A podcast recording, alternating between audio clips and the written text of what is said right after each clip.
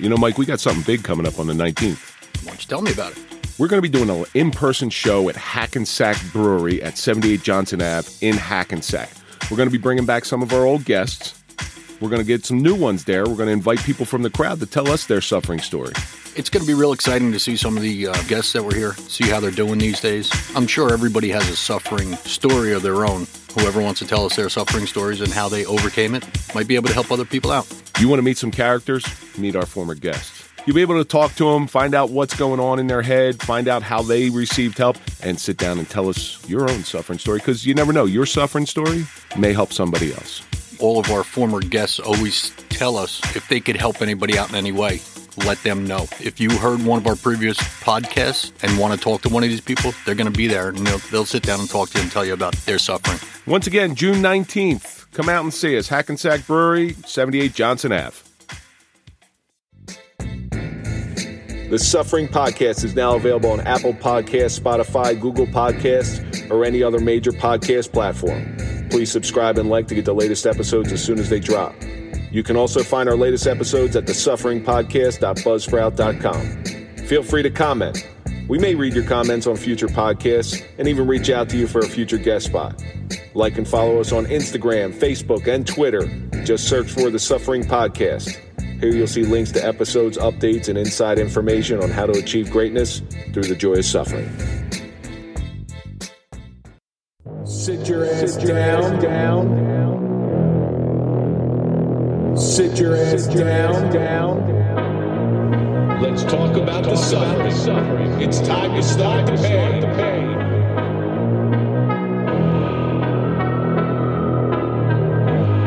Sit your ass down, down.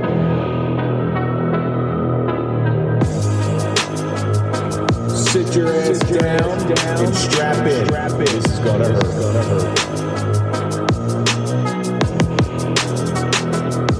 This is gonna hurt, gonna hurt. This is gonna hurt, gonna hurt.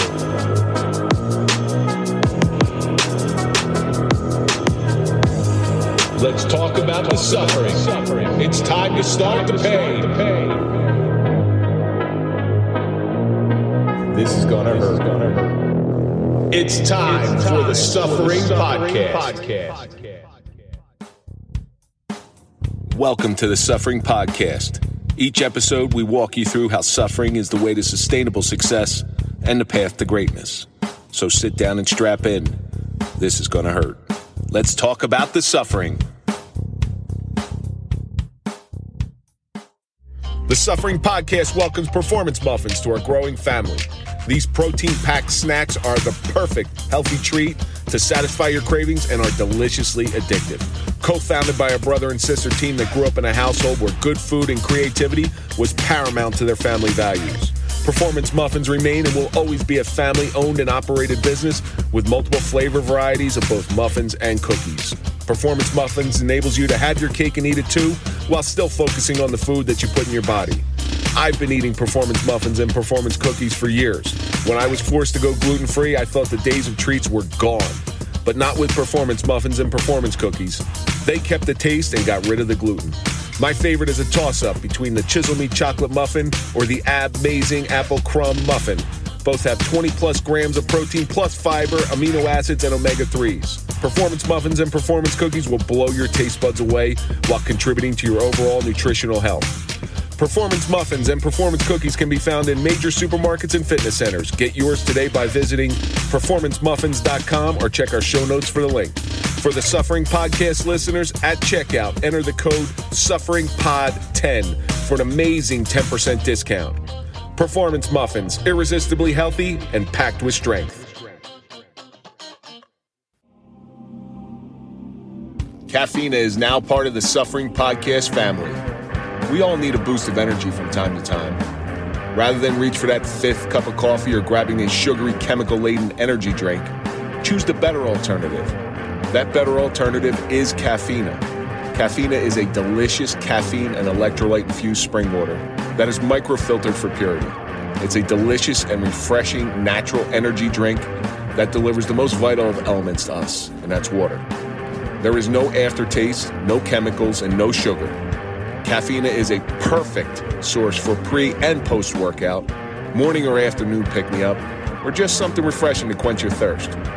Cafeina is listed as Amazon's Choice on amazon dot com, and that comes with free shipping. Just search Cafeina, C A F E I N A, or check out our show notes for the link. Put a little pep in your step while still feeling good about the products you put in your body. Stay hydrated, stay awake, stay healthy with Cafeina. All new Suffering Podcast gear is here. The show depends heavily on our supporters to get the word out. Let people know that suffering is a team sport and no one is alone in their struggles. Wearing the Suffering Podcast merchandise accomplishes that goal. Check out our store at the suffering podcast dot com or check our show notes for the link. Your support and love means everything to us. Whether you believe it or not, humans are pack animals. We partner up to grow our pack. We have a vision that we're always going to be with the partner that we chose for the rest of our lives. This further cements the ideal that in this world, we need each other. But as the great poet Robert Burns once said, the best laid plans of mice and men often go awry. Uncontrollable events force us to pivot and make unwanted course corrections. When we face a future alone without a partner, and that's where the pain starts. Oftentimes suffering in this loss destroys us. But there are people in this world who are able to rise from the depths of that darkness and despair, to live again and exhibit that strength, emerging stronger in some form of a newfound resiliency. I'm Kevin Donaldson. I'm here with Mike Felice. On this episode of The Suffering Podcast, we sit down with Laurice Duffy to explore the suffering of losing a partner. Laurice exhibited true strength in the face of an uncertain future. Laurice, welcome. Thanks for joining us. I really appreciate you coming in. Hello. I'm so glad to be here. Thanks for having me. It's so nice not to have one of you ugly men in here. You know, and it's funny, too, because that's the first time we ever had a, like a very welcoming, like, oh, hi. It's like, it's like all right, get on with the question. Yeah, it's, or, or it's, it's real. Hi. Hi. How are you? Well, she, she, she's a, a podcast veteran now. So yeah. she we're gonna, knows what's going on. We're going to talk about your podcast a little bit later, Aligned and Awakened. Wonderful. But before we get into it, I want to get into this week's social media question. It comes from Becky. Becky writes, what is your definition of suffering? Laurice, I'm going to lay to, I'm going to bring this one to you since you're our guest today. I think suffering is when we experience something very painful in our life, a painful event, some occurrence that creates or causes deep pain. What I have found is that through that suffering is when we when we grow our most. By the way, you're hired for The Suffering Podcast because you just you just said our whole concept right there. Oh, okay. Well, we are totally aligned then. Mike, what's your definition of suffering? I think the best way to put it would be just a mental injury. You know, you have a lot of physical injuries, but suffering would be something that hurts the brain, I guess you could say. I've gone two different ways on this. I believe that there's two different types of suffering. There's your voluntary suffering, and then there's your involuntary suffering, meaning your voluntary suffering is I go out and I run ten miles. That's putting your body through some pain. Then your involuntary suffering is the loss of a partner, where it hits you over the head like a hammer and there's really nothing you can do about it. You didn't put yourself in that situation. You didn't ask for it. Now, I further expounded that by saying involuntary suffering plus voluntary suffering is really what makes people great. When you have that core injury, that core mental injury, like Mike said, and you choose to build upon that injury and grow and put yourself voluntarily through different suffering is really what makes you great. I use the Nelson Mandela theory. You would have never heard of Nelson Mandela had he not gone to prison. Now, he could have chosen when he got out of prison to just live a normal life. He chose to expand upon his suffering and became the leader of South Africa and the ender of apartheid. So, Becky, I really do thank you for your questions. Keep sending them in. We'll try to get them on the air. Laurice, please tell the audience a little bit about yourself. I have my bachelor's degree in psychology. I am a certified life coach. I am the owner and founder of A Mindful Journey. I am a podcast host of Aligned and Awakened. And my proudest title is the mother of my four children. Four children. Jeez. I have trouble with two. Oh, and three of them are triplets. could I could I go back to the uh, question? Um, I think suffering would be four children. Yeah, that's pretty close. that, uh, that's a rough one right there. Wait, how many bathrooms do you have in your house? We have three and a half. That's not, okay. All right. It works. That'll work. That's That'll not too work. bad.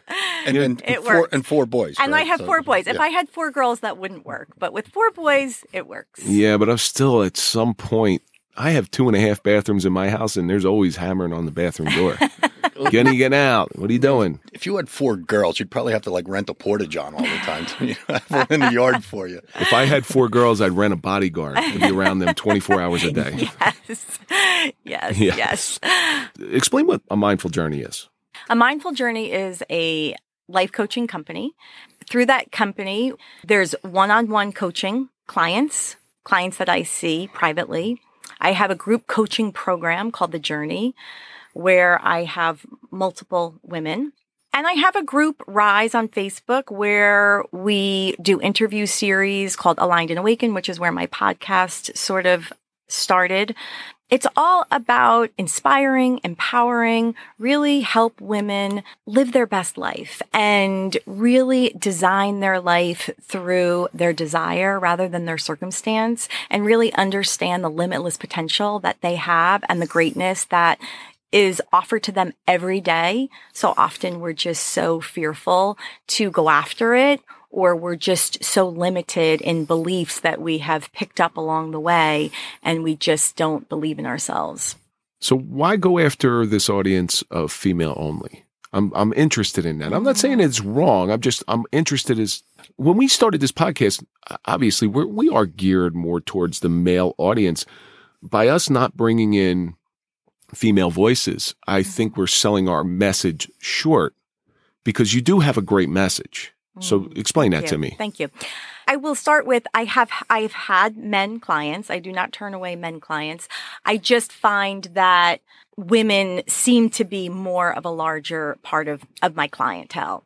Part of it is I don't necessarily coach, you know, widows, people who have lost a partner.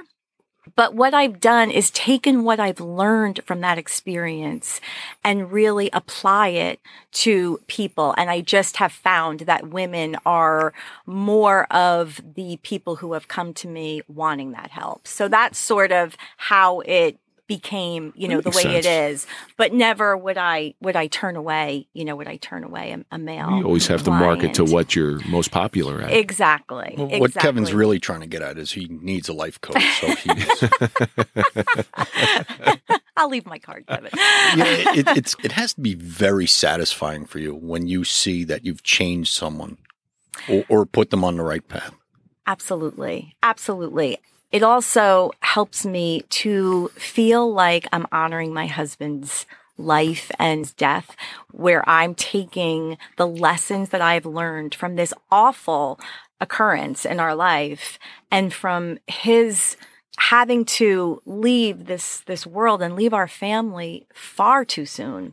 If I can take those lessons and apply them and help and sort of spread them outward, I feel like it makes sense then. And not, not makes sense. I feel like it has a purpose.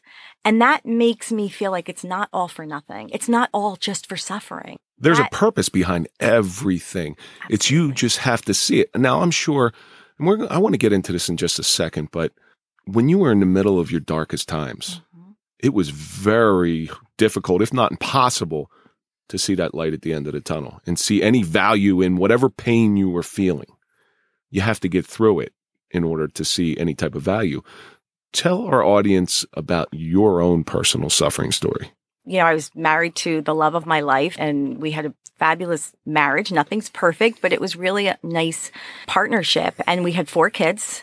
So we had this whole family, three of whom are triplets, and we had some fertility issues. So, and then my fourth one, I call my bonus. You know, he was our bonus.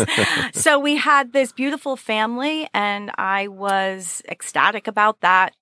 And Kevin actually had a pipe fall on his head, and he fractured his skull before we had children. He survived that. It was really scary. We ended up having our, our family. Life was beautiful. And about, I would say about two thousand thirteen, two thousand fourteen, Kevin started feeling a little slur in his voice. He was cramping a lot. We didn't know what it was. I couldn't hear the slur. It really bothered him, so much so that he went to see doctors. They were running tests. They were doing all kinds of testing. Nothing was coming up. No, nobody could figure out what was going on.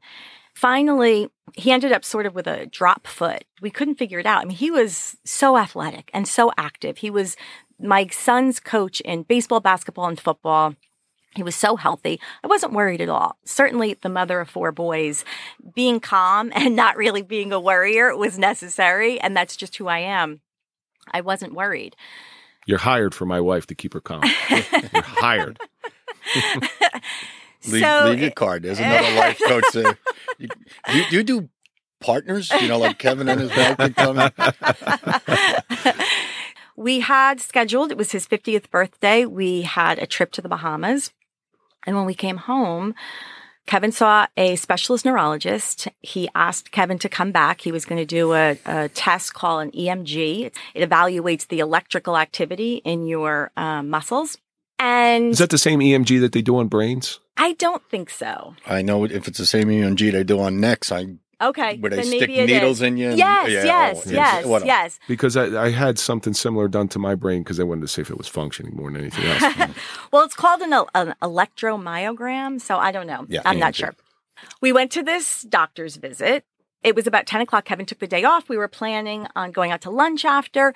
During this exam, we were actually like giggling a little bit because of that exact reason. He was, you know, he kept jumping because every time.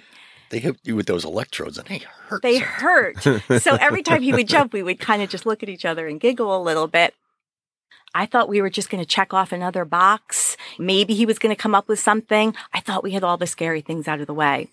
When he was done with the E M G, he sat us down and he said, "This is very serious." And that got my attention very quickly. And imagine that's just what you wanted to hear from the doctor at that point. Exactly. Wow. Uh, horrifying, horrifying. He proceeded to tell us that he believed Kevin had the beginning stages of A L S. A L S, for everybody out there, is amyotrophic lateral sclerosis. Mm-hmm. It's a yeah. nervous disease that there is no cure. Weakens the muscles and impacts the physical function. Nerve cells break down. I did a little bit of research mm-hmm. on it. Prior to this, what I knew about A L S came from Lou Gehrig. Yes. And it's it's amazing that he actually got the Lou Gehrig's disease, isn't it? Okay, let me just tell you that the man is a humongous Boston Red Sox fan. Oh, no. Okay, and... and I apologize to all you Yankee fans out there, but he despised uh, the New York Yankees. I got to be honest with you. So I, I had told Mike that I was going to say that, and he's like, ah, I don't know, I don't know.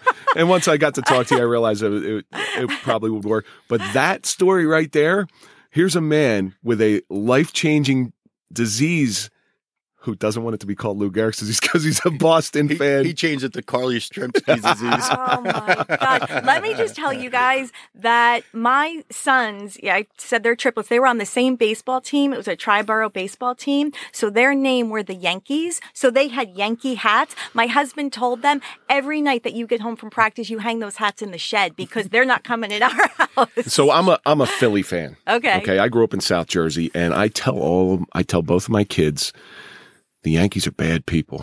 They break into your house at night and steal Christmas presents. Yeah, I think I got to go. So just getting back to that Boston thing. I've known Kevin for all of, what, thirty years maybe? Yes. Laurice's husband, Kevin. Yes. Yeah. Well, not you. Yeah, we don't want to know each other thirty years. I've, I've known the real Kevin for probably thirty years. Uh, we started in a pipefitters apprenticeship program together.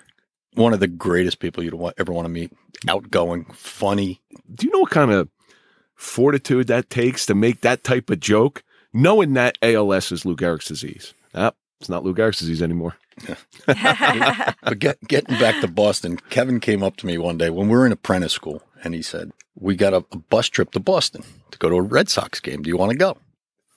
I'll never forget. I think we left from your house maybe. Okay. Or it was up somewhere, Kinelon or Bloomingdale or Butler, wherever. I'll never forget it. It was a bus ride up. Ticket to the Red Sox-White Sox game on Saturday, hotel, ticket to the game on Sunday, bus ride home. Back then, that was all one hundred twenty-one dollars. Wow. So we went up to Boston. Well, you're talking like what? Not, was uh, Ted Williams still playing for Boston? So anyway. You used to buy a Coke for a nickel, too? Yeah. So we, you know, needless to say, uh, there were some beverages on the bus on the way up. And when we got there, we were bar hopping and we go into the stadium. It was great. We were sitting down left field line right next to the Green Monster. I got thrown out in the second inning. Here I'm walking around Boston. I couldn't find where our bus was. You had uh, to wear your Yankees jersey, didn't no, you? No, I did. I, I wore a Boston. I actually, I put a, I bought a Boston hat that day. Wow. I wore a Boston hat. So we wound up meeting up after the game. Went over to Faneuil Hall in Boston, where all the different, but we got thrown out of every bar we were in. Oh gosh! And it was next day. The game comes, and we meet in a bar, and everybody starts going in. So I said to one guy, "Yeah, let's wait for the crowd to get in there." Second inning, third inning, fourth inning. They had to pull the bus up in front of the bar after the game to get us out of there. We never went into the second game. But he's Kevin, he, Kevin was so funny that trip. Uh, he's, he was just such an outgoing person. And, he was funny all yeah. the time. I mean, even in our home, he was a whistler, a good morning man. He just had wonderful energy, and he was great to be around. He It was infectious. His yeah, energy was, was infectious. Yeah. yeah. When he was diagnosed, I'm, I'm interested to find out what sure. your... It's something I have no, I, I can't base it on any other type of feeling that I've had. Yeah, yeah. You know, it's interesting. I can look back at that person. I can actually see myself sitting in that chair, collecting that news. And my heart can almost break for, for that girl, because it was that horrifying. It was that earth-shattering. I, I mean, we had this family. This is, we did, we were a unit. Uh, we, you know, there was four boys. Kevin, like I said, coached them and everything. We did, Kevin, we went to church together. I mean, these were some busy boys. They were teenagers, young teenagers. They were in a lot of sports. Kevin made sure we went to church together. Every Sunday, we went as a family. We didn't go half and half because this one had this. This is just how it was. I felt broken. I felt like a, a piece of our unit was, and, and a really big piece. I just couldn't imagine that this was going to happen. He was so healthy and so active. I, I just couldn't believe or imagine the idea that he would be taken away from me, and then also taken away from his four sons. Did you start having to look at the journey you're going to have to take at that point? We sort of collected ourselves, support and strength from family and friends. And someone had told us about a story where someone was diagnosed with M S. They ended up seeing a Lyme literate medical doctor. They were misdiagnosed, and it ended up that it was Lyme disease. So I did some research, and A L S and Lyme disease, the symptoms overlap a lot. So we went and saw a Lyme literate medical doctor. He thought and believed that Kevin had Lyme disease. Unfortunately, there's no test for A L S. There's no specific test that says, yep, okay, we took your blood, you have A L S, or, you know. Sort of on what's going on in the body. Exactly. How they're acting, yeah. They narrow it down. They remove all other possibilities, and then they collect information from symptoms and, and all that kind of stuff, this E M G. Lyme disease is just, it's not, an, there's the act, the testing is not so accurate. So it was very easy to believe that this was Lyme disease. And let's just add, Lyme disease gave us hope.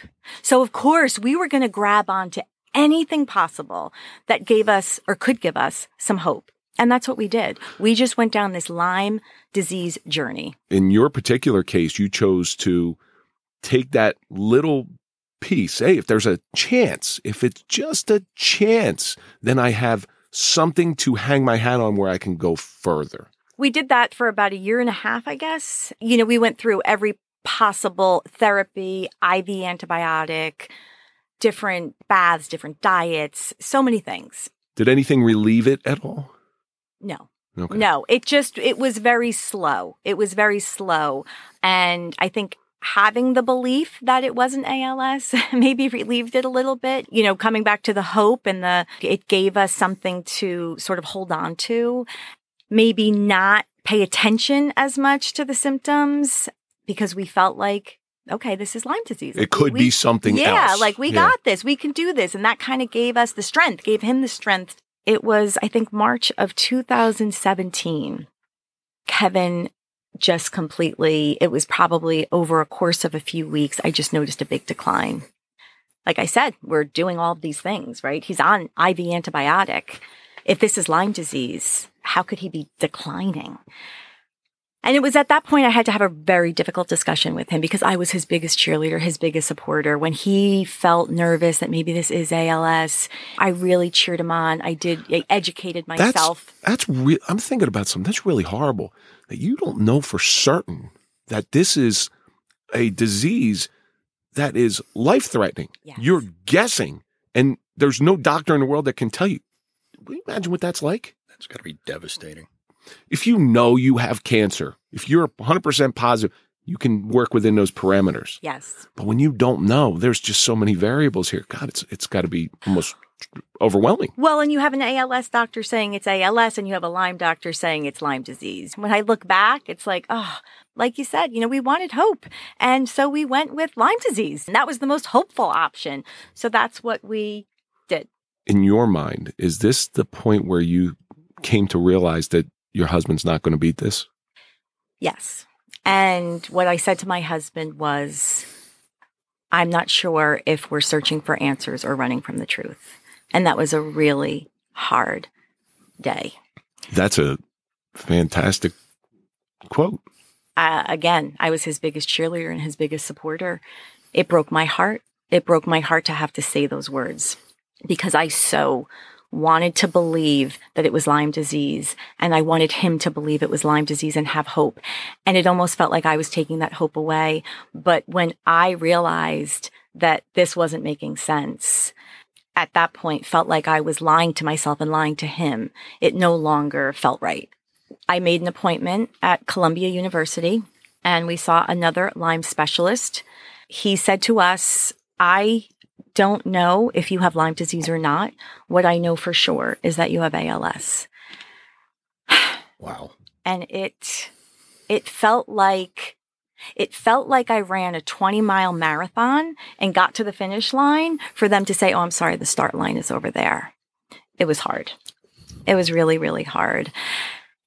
But uh, at this point, you still have to be strong for him. Oh, I have to be strong and for the kids. him. And the kids. And I now have to help my kids off this emotional roller coaster that I feel like I've put them on by trying to have hope.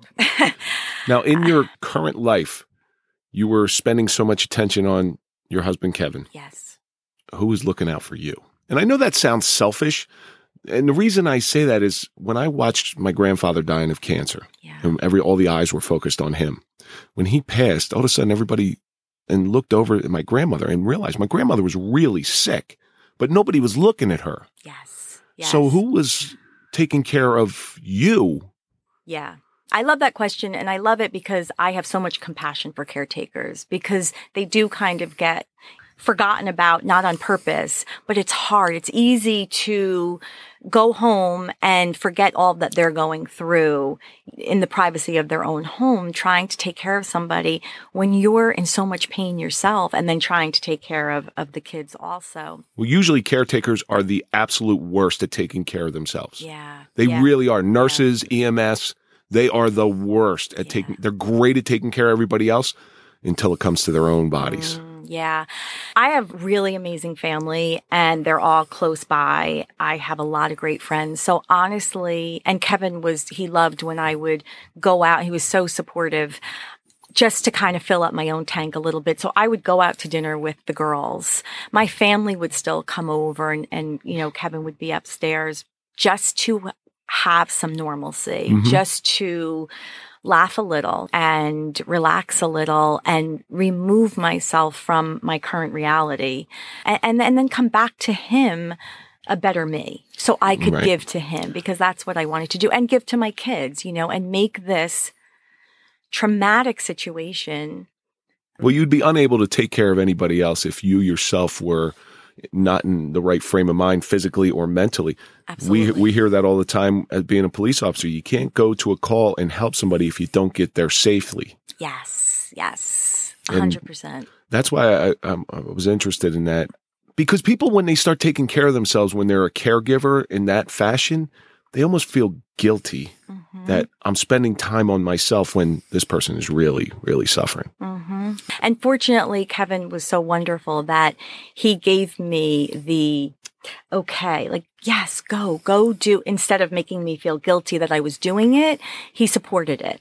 And that made it, that certainly made it, made it easier. How did you actually explain it to the kids? I mean, we, that's got to be devastating. I mean, even just the, the well, how old are your children? How old are your children? My children now are seventeen. My he's my youngest. He'll be eighteen in August, and the triplets are twenty. Okay. And what age were they when this diagnosis came down? When the diagnosis came down, they were fifteen, and I think Aiden was twelve and a half. Okay, so they were conscious of the world around them. It's oh, not like they're four or five years old absolutely. and don't understand what's going on. And their father was someone who would come home from a nine-hour hard working day and go outside and be the permanent quarterback or mm. be the pitcher or take them to the field or be coaching. Like I said, he coached every sport for them.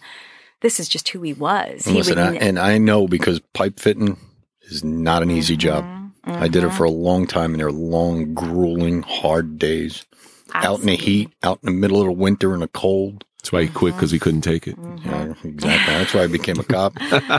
Stopped working hard for a living. I always thought when I, I was a teacher before I was a cop, I always say I got out of teaching because it got too dangerous. Yeah. You know, I, if it's okay to share just a little story about who he was. Absolutely. Um, we have triplets that were all playing baseball, and Kevin wasn't coaching this particular team. Two of them made the all-star team, and one of them didn't. Having triplets, that can be a little hard to, you know, Absolutely. manage, but we did, and it was fine. The day came for the game. So the one who didn't make it was in a consolation game, and the two that did make it were in an all-star baseball game, right? All these kids, they they pick the best athletes and form this very competitive team. Kevin came home from work, and the game happened to be on the same day, at the same time, at two different fields. I was getting ready, and I made reference to the fact that we were going to the All-Star game. This was going to be an amazing game. Kevin lived for great athletics and, and, and watching really competitive, good sports. And I said to him, okay, so, you know, when we go, he says, oh, no, no, I'm not going to the All-Star game. I'm going to the consolation game. And he said, I will never let that kid think that that's less important than the All-Star game. I will be there to support him and to make sure that my presence sends that message. And I said, ah, of course that's what we're going to do. Oh my gosh, I didn't. And as a mother, you would think I would have thought that, you know? I, I, and I, I, it's such a beautiful memory of him. I have to say that I just, it's just, I hold it in my heart every day because it reminds me of the amazing man that he was and the amazing father. And my children got this man as their father for seventeen years of their life when they were seventeen when he passed away, and fifteen years of, of their life. Aiden was fifteen. I'm truly grateful for that. I'm, I'm sure they're going to carry those values on, though. Knowing Kevin the way I did and knowing what a, a great person he was, and you talk about what a caring father and everything, mm. they're going to remember that. Yeah. And you not letting Kevin's legacy go, I think they're going to be all right. Yeah, yeah. Ke- you, I, you know, I think so too. We were talking about what an athlete Kevin was. Most Kevins are. So the, the real athletic Kevin, back in the day, we were, now you've played a lot of sports in your life, and you know there was always that one guy on the other team that you couldn't stand. Mainly because personality was, conflicts. Mainly because he was so good, but when he's on your team, you loved him. Yes. So, well, that's Derek Kev- Jeter to me. Kevin was he was on a uh, a touch football team. He calls me up one day and says, "We need a couple guys to come on our team. You know, you want to come up?" I said, "Sure." I think we drove up to Dover or somewhere like that, and we're playing. And Kevin is all over the field. I mean, he he was fast. He was quick. He was just, I mean, he was kill. And Kevin had a mouth. He was one of those chirpers, you know. Like I said, the, the other team always has one of them, and Kevin was chirping and chirping, and he's just running all over these people. One guy on the other team goes, we come up to the line, and Kevin's chirping at him, and the guy goes, "Kick the shit out of that Guinea bastard." So Kevin gets across the line and goes, "I'm Irish, you jerk off." And then just fucking ran like right past the guy. Oh, it was just so Kevin, though. You know? Yeah. Kevin fights this long, hard battle. Yes. And how long did he fight for? He was diagnosed in May of two thousand fifteen, and he died April eighteenth of two thousand eighteen. So almost three years. And you just saw this gradual decline. D- decline. Yes. And it had to be difficult to watch. It was extremely difficult to watch. This was my son's hero. I, you know, this was it's, their coach. It's easier when things of this nature are an event and they're over. It's like tearing off a Band-Aid to watch something slowly happen. It's got to eat at you a little bit. It's the anticipation and yeah. you know how it ends. And that's really hard. However, I had the opportunity, unlike people who lose someone that die in a car accident or just something happens. That's a terrible tragedy. And I'm not saying what didn't happen to Kevin is, is, isn't a tragedy, but it's a tragedy over time. It is, right. But it did give me the opportunity to say the things that I wanted to say, to be there with him. Probably always until, conscious of the last words that you say to him. Oh, yeah. Yeah, absolutely. And more so even that uh, there was a book that was written. All the kids that he coached wrote him a letter and a book was made. And when he started to become a little unconscious, I just sat next to him and I read the book to him. I stroked him until his last breath. So I got to do that. What I know about A L S mm-hmm. is their mind is conscious, correct? Mm-hmm. So they're locked inside their own body. Their mind is conscious, and Kevin unfortunately lost his ability to speak. Okay. And that was um, difficult, but still was able to give those boys a look, even in hospice. When his grandparents, the they father were, look, the we father. talk about it all the time. When the, yes, when they, they were sitting on a chair and the grandparent walked in, he would just give those boys a look. He didn't have to say anything, and they knew to get their behinds up so their grandparent could sit down. Or if they used bad language, he would throw a look like it wasn't okay, you know. So he still managed well to be an amazing father to them. They knew that even though he couldn't speak, he was still the boss, and he always had their best interest in mind and wanted and would parent them until the absolute end. And and he did. I mean, he texted them beautiful messages about, you know, whatever sport that they were playing that day and would remind them of who they were and to have fun, to go get them, that he was always so proud of them. You have this tragedy on April eighteenth, mm-hmm. but the new tragedy is just starting for you, correct? Because now you're alone. Yes, I'm I'm alone. Interestingly, I came home from hospice at about three thirty in the morning. My youngest son was at my parents' house. He slept there. I came home at three o'clock in the morning, and I went into my first son's room, and they knew. They knew. They had said their goodbyes. And I told him that, that his dad had died. And it's interesting because you asked me earlier how I handled telling the kids. When we had to tell them the second time, I did all the talking.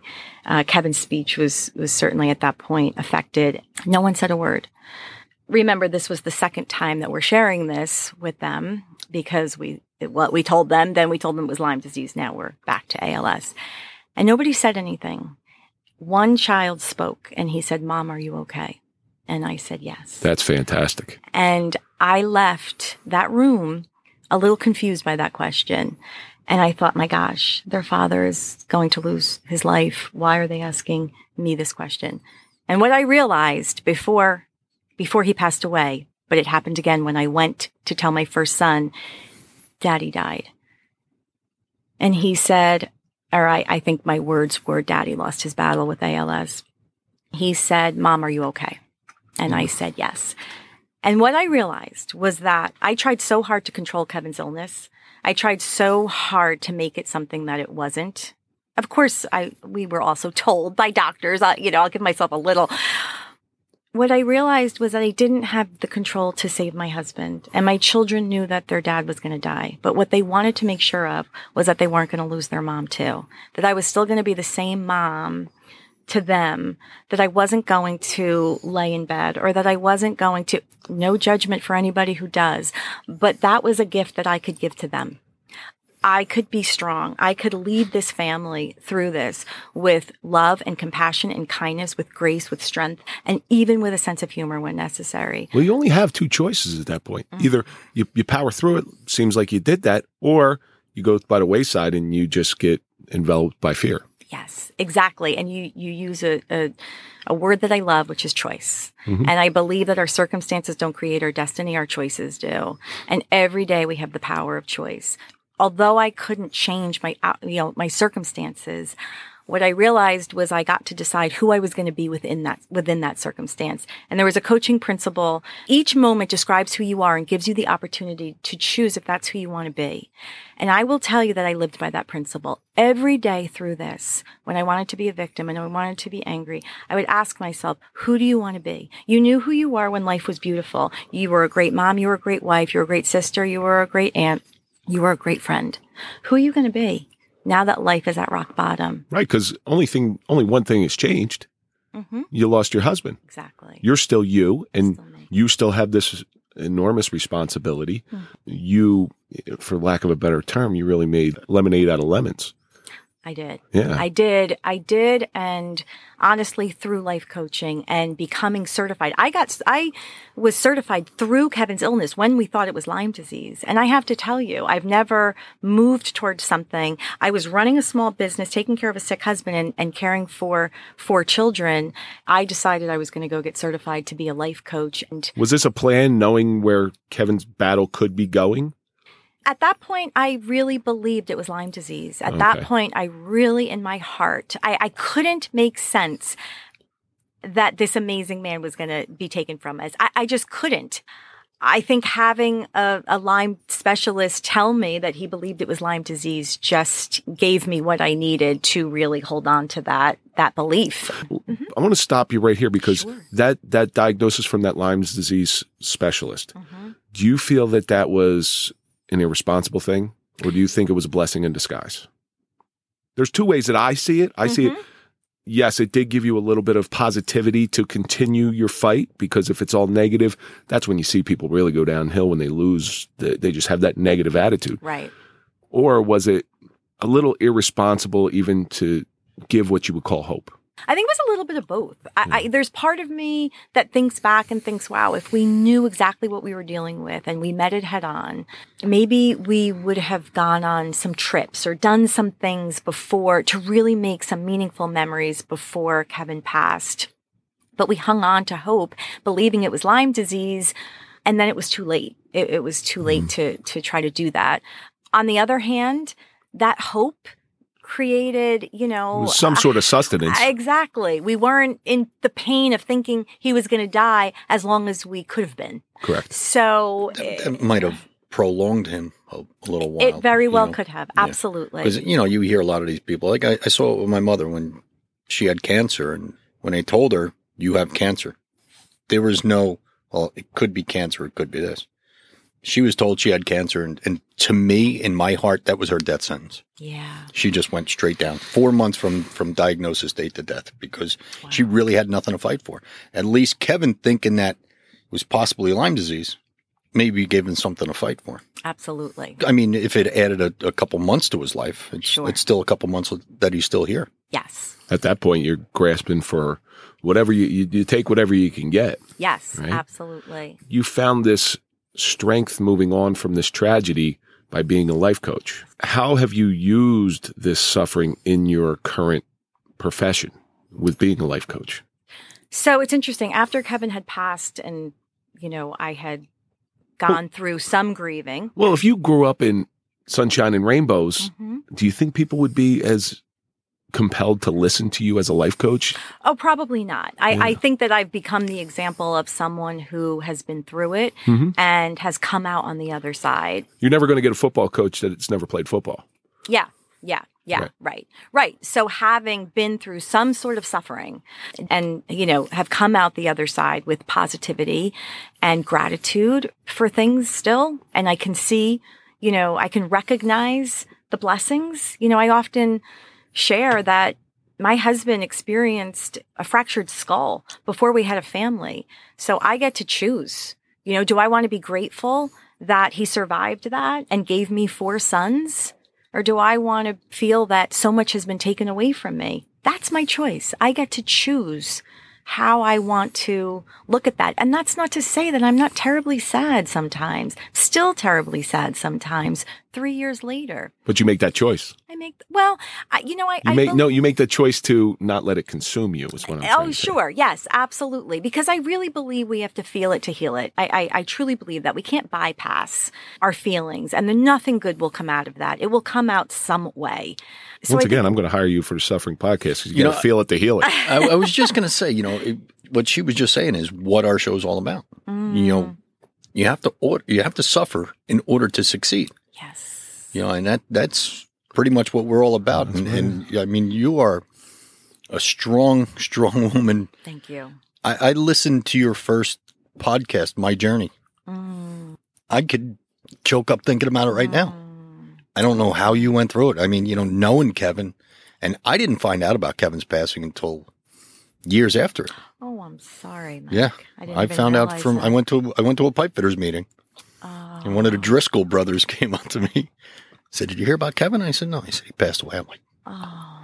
Felt like my heart was taken out. Oh, of course. So explain to us what a life coach does, because everybody, I've heard of life coaches, right? But not everybody knows what they do. Right, right, right. So a life coach is a is a professional who helps people make progress in their lives in order to attain greater fulfillment. It's really about moving people forward. When I was certified, they used the term, you know, a therapist takes dysfunctional to functional. A life coach is taking a person from functional to optimal. It's all about really working through limiting beliefs that sort of keep us stuck, asking real thought-provoking questions to empower our clients. It's not to give them advice. It's not to give them the answers, but it's to really empower them and to really help and create a space, hold a space where they can dig a little deeper, because sometimes we think that we're so focused on the story of a problem. I like to call them just the details. And we don't get to the root of the problem. And we spend so much time and energy talking about the details that by asking these thought-provoking questions and working through what's happening, we can actually get to the root of the problem, where we can then actually come up with a solution. And then all those little details sort of fall away because we've gotten to the root problem and we've changed that. I like the optimization portion of it. Yeah. Have you ever heard of the forty percent rule? I've sa- I said it on here, on, on this podcast a couple times. So the forty percent rule, as it applies to athletics mostly, but I, I believe you can apply, apply it to life, is when you think you're done, yeah. you're only forty percent done. Mm. You still have another sixty percent in your gas tank. And it's all theory, obviously, which has been put into action physically. When you optimize people, and when you say a therapist takes them dysfunctional to functional, you go from functional to optimized. You're showing them that when they're functional mm-hmm. and they think, okay, I'm good, I'm good. No, you're only at about forty percent. You got sixty percent left to go where you can be the best you want to be. Yes, I love that. I love that. And it's interesting because a lot of times when I have my clients share, if we're, if we're working on something, maybe what they love about themselves, how they're... Um, I love the fact that I'm not Mike Felice. I love the fact that we don't have video so people can't see his face. But when we're working on like real like self-love, not self-care, but self-love, I'll always say, and when you think you're done, I want you to ask yourself, and what else? And then when you think you're done again, and what else? Which is exactly what you're talking about with this forty percent, right? We're, we always, we have limitless potential. And the guy who came up with that is a savage. His name is uh, David Goggins. Oh. Oh, he is a... just straight out savage. Wow. That wow. just has learned to reform how he believes and thinks in order to optimize his mind and his body. Yes. Yes. So he, he, that might be, re, get his book. It's called Can't Hurt Me. Okay. You, you might, the audiobook is actually better than the, the print book. I've done both. Yeah. The audiobook is part book, part podcast. So oh, it's okay. actually, and it's nice because you can listen to it in your car, obviously. Yes, yes, yes. Kevin can't read. He gets the audio books. In college, I'm an English major, and in college I had to have somebody read it to me the whole time. So going through what you've gone through with the loss of a partner, and somebody came to you, out of your own playbook, how would you help them through that loss? You know, I would first... normalize their feelings. I, I think that feeling validated and feeling like I can't get out of my pajamas today is normal, I, I think is helpful. I think that helping people to really understand that they need to go through the grieving po- process.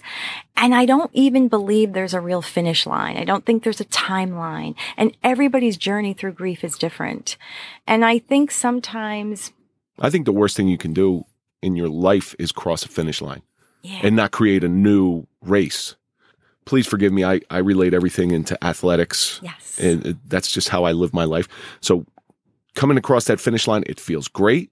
It's wonderful. And you should celebrate your accomplishment, but never rest on your laurels. Yeah. Ever. Yeah. There's another race after that. There's another mountain to climb. There's another race. There's another finish line. Well, and that, yeah, absolutely. Because when we're talking about growth, there's no end. Right. There's absolutely no end. And to truly become limitless. To tr- Absolutely. And I think sometimes the only limits that are placed upon us are the ones that we put on ourselves. And I think that we don't recognize that we're limitless. And I think that we accept okay too much. I often say to my clients, if okay was no longer okay and great was the standard you lived by, how would your life be different? Because I think it's important to know that we deserve that and to really think about what great even is for you and that it is reachable and to have someone really be a cheerleader for you and remind you that you can have anything that you want.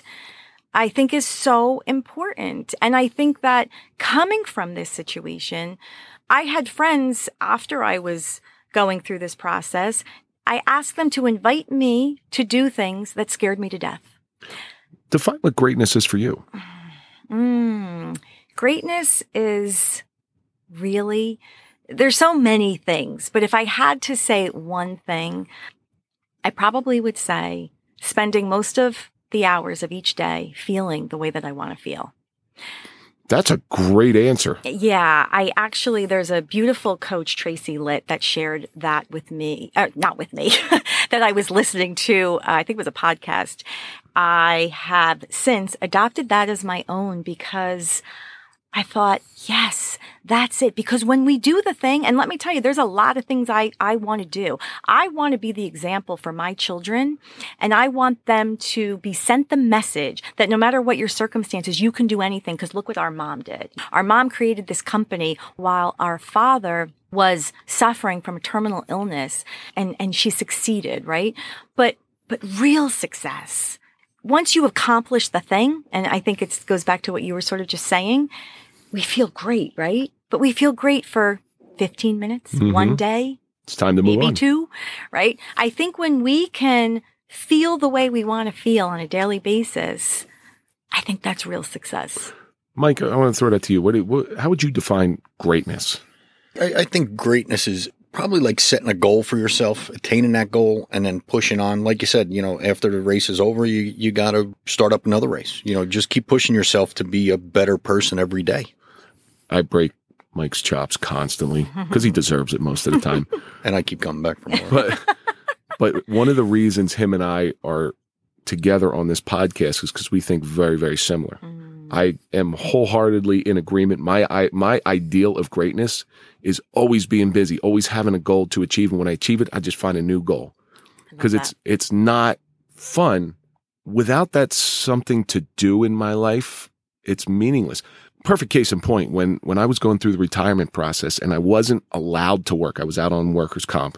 They don't let you take any other job at that point, so you got to sit home. It was the worst nine months of my life. I felt I didn't have any purpose in life. I mean, I made moonshine. I taught myself how to plate braid. You know what plate braiding is good for? Making bullwhips, and that's about it. Oh. So I made a nine-foot paracord bullwhip just to keep myself occupied, to have something else to do, because there's nothing worse in this world like not ha- not having a purpose. Yes, yes. My, mine was fifteen months. I, I, I don't know how you I, did I was, it. I went out of my mind. I, I, th- I was in the best shape of my life. But I lost all motivation. See, that's where you and I are different. He hit the gym real heavy. I lost my motivation because I, I would was always a runner. I lost my motivation to run, lost my motivation to go to the gym, which I had plenty of time to do it. Yeah.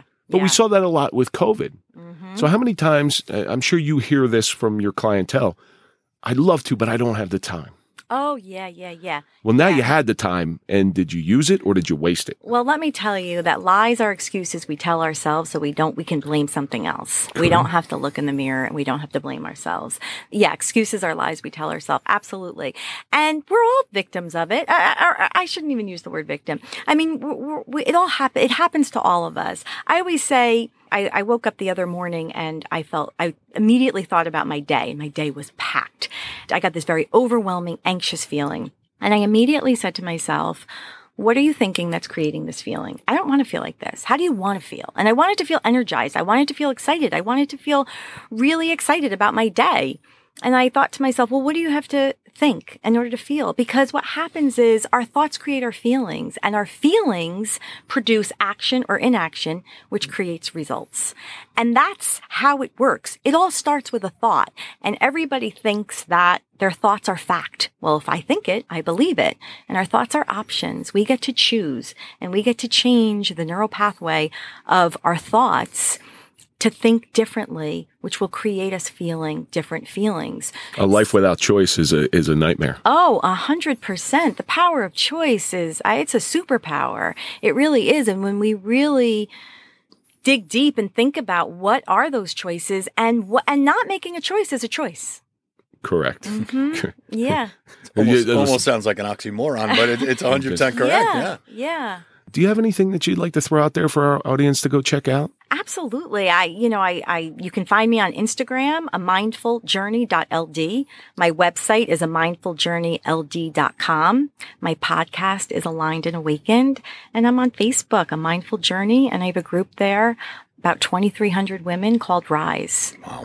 We're going to put a link to all those things on our show notes. Thank you. You've had this amazing journey in your life. You've gone from tragedy, you rose from the ashes, you're like a phoenix, and you. you've learned to fly again. Yes. So if you had to put it into perspective and summarize, what do you think all this suffering's taught you? The suffering has taught me that life is happening now. Go do the thing. This suffering has taught me that I need to, or I want to, move through my fear, and that I'm still going to feel scared, but I'm going to do it anyway. It's taught me that I'm not going to be the victim of my circumstances, that I always have the power to choose who I am and who I'm going to be within that circumstance. And I get to hold on to that every single day. I don't ever have to worry about trying so hard to control anything outside of me, because I know the the strong foundation within me. I get to access, I have access to that every single moment of every day. Just listen to that. Laurice could have, I'm, I'm talking to Mike now, and Laurice could have been a victim her whole life. Yeah. And rightfully so. I mean, yeah, it had it kind of tough. Yeah. But you chose, chose mm-hmm. to take a different path. And I, I'm really, I really admire the path that you've taken. Thank you. One, Thank one, you so one of the quotes that I like too is, live each day with purpose. Yeah. If you wake up one morning with no purpose, it's just a wasted day. Yeah. Yeah. Laurice, I really do want to thank you for coming in today. You've been terrific. You really thank have. Thank you. Thank you both. We, thank you we so could much have stayed here me. for hours and Aww. talked to you. Laurice, you are a beautiful woman. You're a strong woman. I've known Kevin for years. I was actually at your wedding. Yes. Years yes, ago. Yes. That's pretty cool. Yeah. Is it at the Bethwood? Yes. See that? Yeah. Sometimes the memory still works. Cognitive decline is definitely happening with age. You know, I just, it, it is great seeing you. You have a great story. Thank and you. When I heard of Kevin's passing, I broke down and cried. When I listened to your first podcast, I had tears coming out of my eyes. Yeah. I don't know how you stay so, so strong. I mean, that that's incredible. Thank you. Thank That's you. a testament to who you are and how strong you are. Thank you, Mike. I really, really appreciate that. I really do. And I know that Kevin's cheering for me every day. I, I carry him in my heart always. And I know that he's still right here with me and with the boys, rooting us on every step of the way. I believe that. Well, once again, I want to thank you for coming in. But I do want to take a look at all the stuff that we learned today. First things first, it's not Lou Gehrig's disease. It's A L S. Karl-Yastremsky disease. You got to have gratitude in the face of adversity. I think Laurice exhibits this very, very well. Go to the consolation game. That is one of the greatest stories I ever heard. That a whole book could be written around that. There's a question you have to ask yourself. Are you searching for answers, or are you running from the truth? head. And, of course, most importantly, you got to feel it to heal it. Yes. Thank you all for joining us on this episode of The Suffering Podcast, The Suffering of Losing a Partner with Laurice Duffy. Check us out on Instagram, Facebook, Twitter, and we're going to see you on the next episode of The Suffering Podcast. Thank you all for listening.